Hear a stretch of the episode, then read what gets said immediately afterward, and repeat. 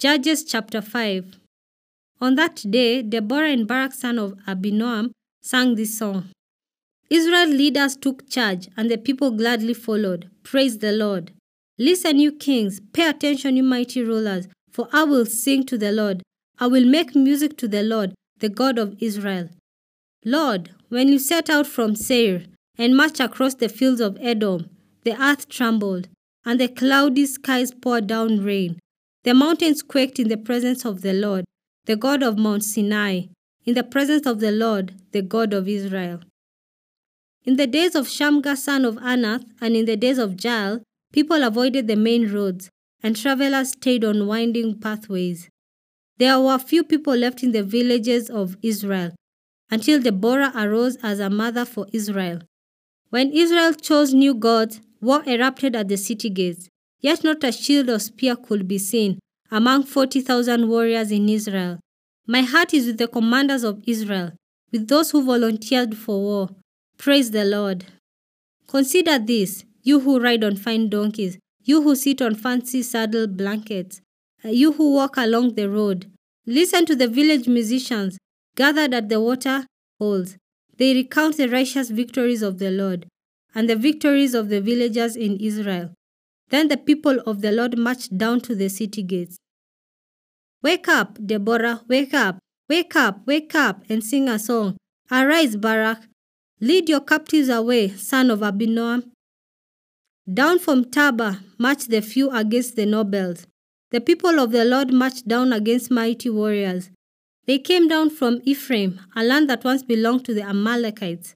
They followed you, Benjamin, with your troops. From Machir, the commanders marched down. From Zebulun came those who carry a commander's staff. The princes of Issachar were with Deborah and Barak. They followed Barak, rushing into the valley, but in the tribe of Reuben there was great indecision. Why did you sit at home among the sheepfolds to hear the shepherds whistle for their flocks? Yes, in the tribe of Reuben there was great indecision. Gilead remained east of the Jordan, and why did Dan stay home? Asher sat unmoved at the seashore, remaining in his harbors. But Zebulun risked his life, as did Naphtali, on the heights of the battlefield. The kings of Canaan came and fought at Taanach near Megiddo springs, but they carried off no silver treasures. The stars fought from heaven, the stars in their orbit fought against Sisera. The Kishon River swept them away, that ancient torrent, the Kishon. March on with courage, my soul. Then the horses' hooves hammered the ground, the galloping, the galloping of Sisera's mighty steeds. Let the people of Meroz be cast, said the angel of the Lord. Let them be utterly cast, because they did not come to help the Lord, to help the Lord against the mighty warriors. Most blessed among women is Jael, the wife of Heber the Kenite. May she be blessed above all women who live in tents. Sisera asked for water and she gave him milk. In a bowl fit for nobles, she brought him yogurt. Then with her left hand she reached for a tent peg, and with her right hand for the workman's hammer. She struck Sisera with the hammer, crushing his head. With a shattering blow, she pierced his temples. He sank, he fell, he lay still at her feet, and when he sank, there he died. From the window, Sisera's mother looked out. Through the window, she watched for his return, saying, Why is his chariot so long in coming? Why don't we hear the sound of chariot wheels? Her wise women answer, and she repeats those words to herself. They must be dividing the captured plunder, with a woman or two for every man. There will be colorful robes for Sisera and colorful embroidered robes for me. Yes, the plunder will include colorful robes embroidered on both sides. Lord, May all my enemies die like Sisera. May those who love you rise like the sun in all its power. Then there was peace in the land for forty years. Judges chapter 6 The Israelites did evil in the Lord's sight, so the Lord handed them over to the Midianites for seven years. The Midianites were so cruel that the Israelites made hiding places for themselves in the mountains, caves, and strongholds. Whenever the Israelites planted their crops, marauders from Midian, Amalek, and the people of the east would attack Israel. camping in the land and destroying the crops as far away as Gaza.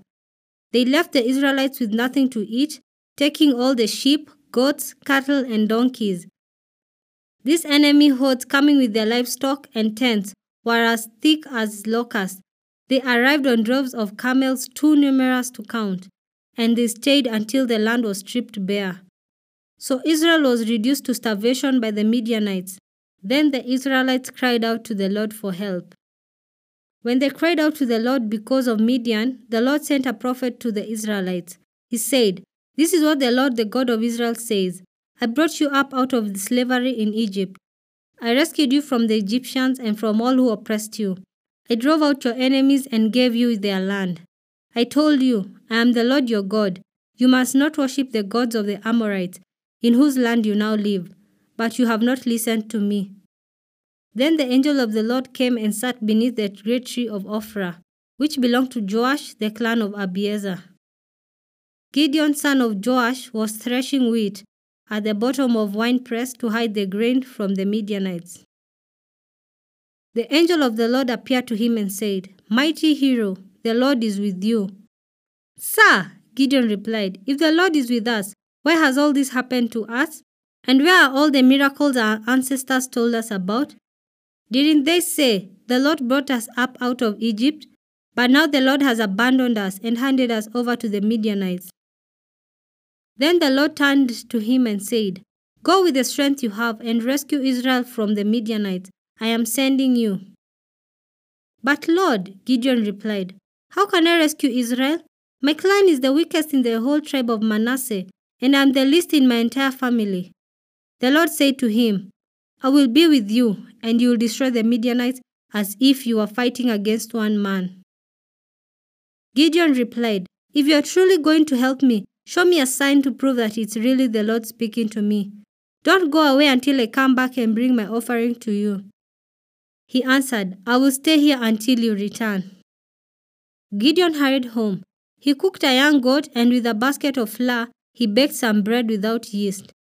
Then, carrying the meat in a basket and the broth in a pot, he brought them out and presented them to the angel, who was under the great tree. The angel of God said to him, Place the meat and the unleavened bread on this rock, and pour the broth over it. And Gideon did as he was told. Then the angel of the Lord touched the meat and bread with the tip of the staff in his hand. And fire flamed up from the rock and consumed all he had brought. And the angel of the Lord disappeared. When Gideon realized that it was the angel of the Lord, he cried out, O sovereign Lord, I am doomed.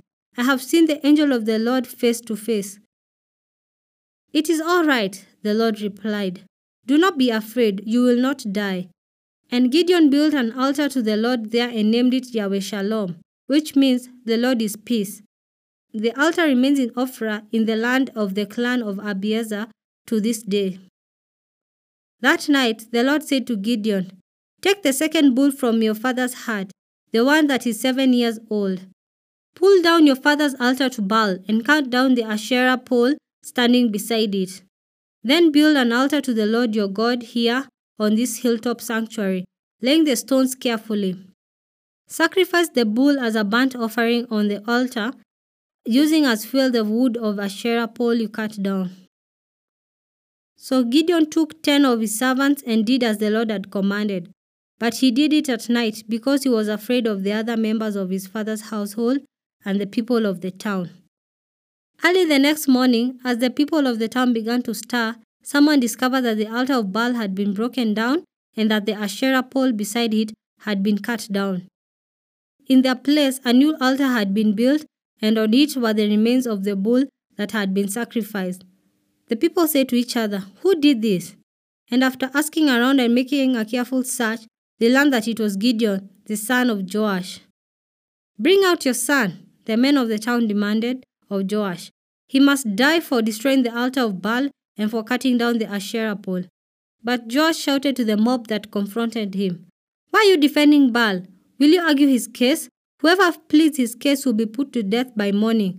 If Baal truly is a god, let him defend himself and destroy the one who broke down his altar.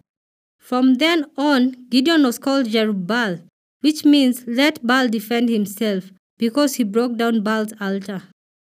Soon afterward, the armies of Midian, Amalek, and the people of the east formed an alliance against Israel and crossed the Jordan, camping in the valley of Jezreel. Then the Spirit of the Lord clothed Gideon with power. He blew a ram's horn as a call for arms, and the men of the clan of Abiezer came to him. He also sent messengers through Manasseh, Asher, Zebulun, and Naphtali, summoning their warriors, and all of them responded. Then Gideon said to God, If you are truly going to use me to rescue Israel, as you promise, prove to me in this way. I'll put a wool fleece on the threshing floor tonight. If the fleece is wet with dew in the morning, but the ground is dry, then I will know that you are going to help me rescue Israel as you promised. And that is just what happened. When Gideon got up early the next morning, he squeezed the fleece and wrung out a whole bowl full of water. Then Gideon said to God, Please do not be angry with me, but let me make one more request. Let me use the fleece for one more test. This time, let the fleece remain dry while the ground around it is wet with dew. So that night, God did as Gideon asked. The fleece was dry in the morning, but the ground was covered with dew. Judges chapter 7 So Jerubbaal, that is Gideon, and his army got up early and went as far as the spring of Harod. The armies of Midian were camped north of them in the valley near the hill of Moreh. The Lord said to Gideon, You have too many warriors with you. If I let all of you fight the Midianites, the Israelites will boast to me that they saved themselves by their own strength. Therefore, tell the people, Whoever is timid or afraid may leave the mountain and go home. So 22,000 of them went home, leaving only 10,000 who are willing to fight. But the Lord told Gideon, They are still too many. Bring them down to the spring, and I will test them to determine who will go with you and who will not. When Gideon took his warriors down to the water, the Lord told him, Divide the men into two groups. In one group, put all those who cup water in their hands and lap it up with their tongues like dogs. In the other group, put all those who kneel down and drink with their mouths in the stream. Only 300 of the men drank from their hands. All the others got down on their knees and drank with their mouths in the stream. The Lord told Gideon, With these 300 men, I will rescue you and give you victory over the Midianites. Send all the others home. So Gideon collected the provisions and rams' horns of the other warriors and sent them home, but he kept the 300 men with him. The Midianite camp was in the valley just below Gideon. That night the Lord said, Get up, go down to Midianite camp, for I have given you victory over them. But if you are afraid to attack, go down to the camp with your servant Purah. Listen to what the Midianites are saying, and you will be greatly encouraged. Then you will be eager to attack. So Gideon took Purah and went down to the edge of the enemy camp. The armies of the Midian, Amalek, and the people of the east had settled in the valley like a swarm of locusts. The camels were like grains of sand on the seashore, too many to count. Gideon crept up just as a man was telling his companion about a dream. The man said, I had this dream, and in my dream a loaf of barley bread came tumbling down in the Midianite camp. It hit a tent, turned it over, and knocked it flat. His companion answered, Your dream can mean only one thing. God has given Gideon son of Joash, the Israelite, victory over Midian and all its allies. When Gideon heard the dream and its interpretation, he bowed in worship before the Lord. Then he returned to the Israelite camp and shouted, Get up, for the Lord has given you victory over the Midianite hordes. He divided the 300 men into three groups and gave each man a ram's horn, and a clay jar with a torch in it. Then he said to them, Keep your eyes on me. When I come to the edge of the camp, do as I do. As soon as I and those with me blow their ram's horns, blow your horns too, all around the entire camp, and shout, For the Lord and for Gideon. It was just after midnight, after the changing of the guard, when Gideon and the hundred men with him reached the edge of the Midianite camp. Suddenly, they blew the ram's horn and broke their clay jars. Then all three groups blew their horns and broke their jars. They held the blazing torches in their left hand and their horns in their right hands, and they shouted, A sword for the Lord and for Gideon.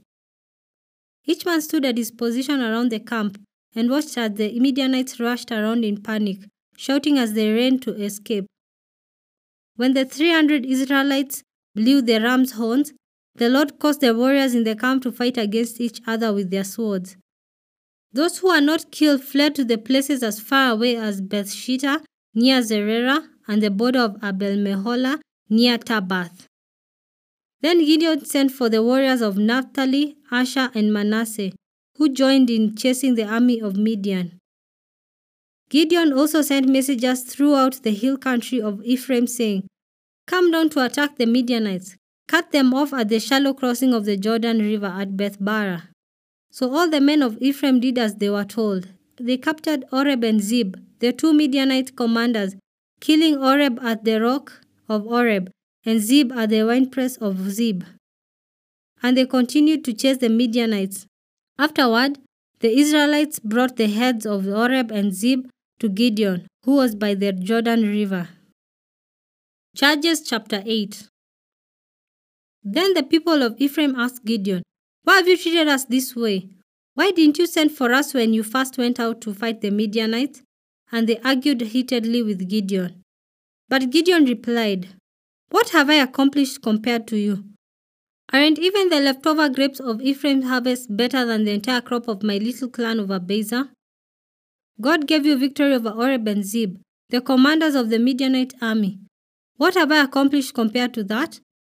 When the men of Ephraim heard Gideon's answer, the anger subsided. Gideon then crossed the Jordan River with his 300 men, and though exhausted, they continued to chase the enemy. When they reached Succoth, Gideon asked the leaders of the town, Please give my warriors some food. They are very tired. I'm chasing Zebah and Zalmunna, the kings of Midian.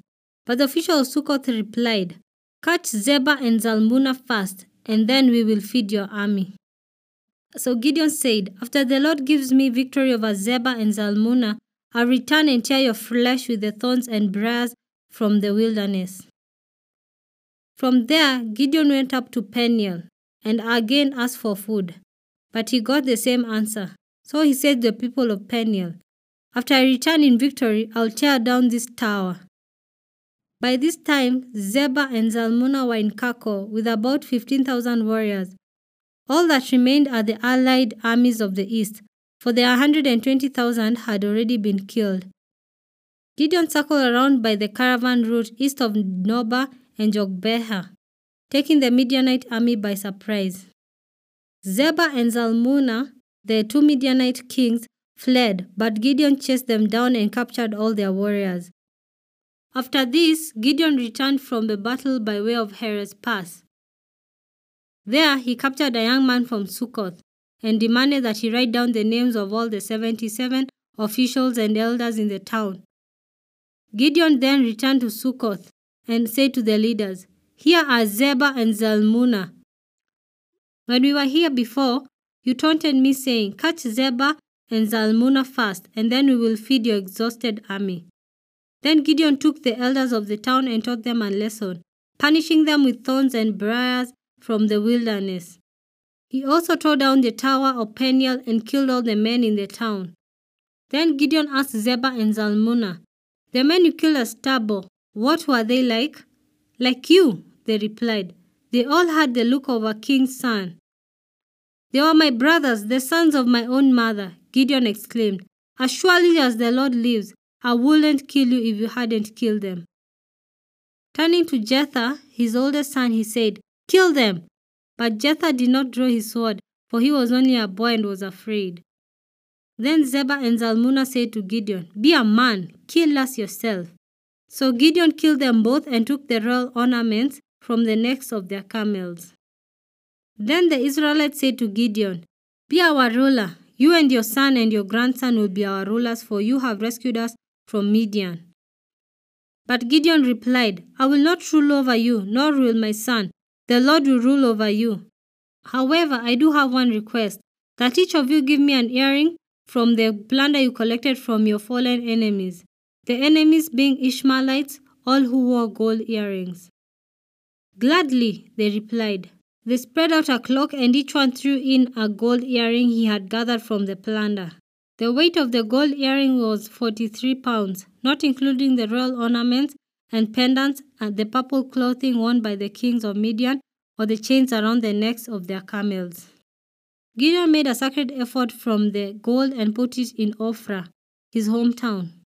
But soon all the Israelites prostituted themselves by worshipping it, and it became a trap for Gideon and his family. That is the story of how the people of Israel defeated Midian, which never recovered. Throughout the rest of Gideon's lifetime, about 40 years, there was peace in the land. Then Gideon, son of Joash, returned home. He had 70 sons born to him, for he had many wives. He also had a concubine in Shechem who gave birth to a son whom he named Abimelech.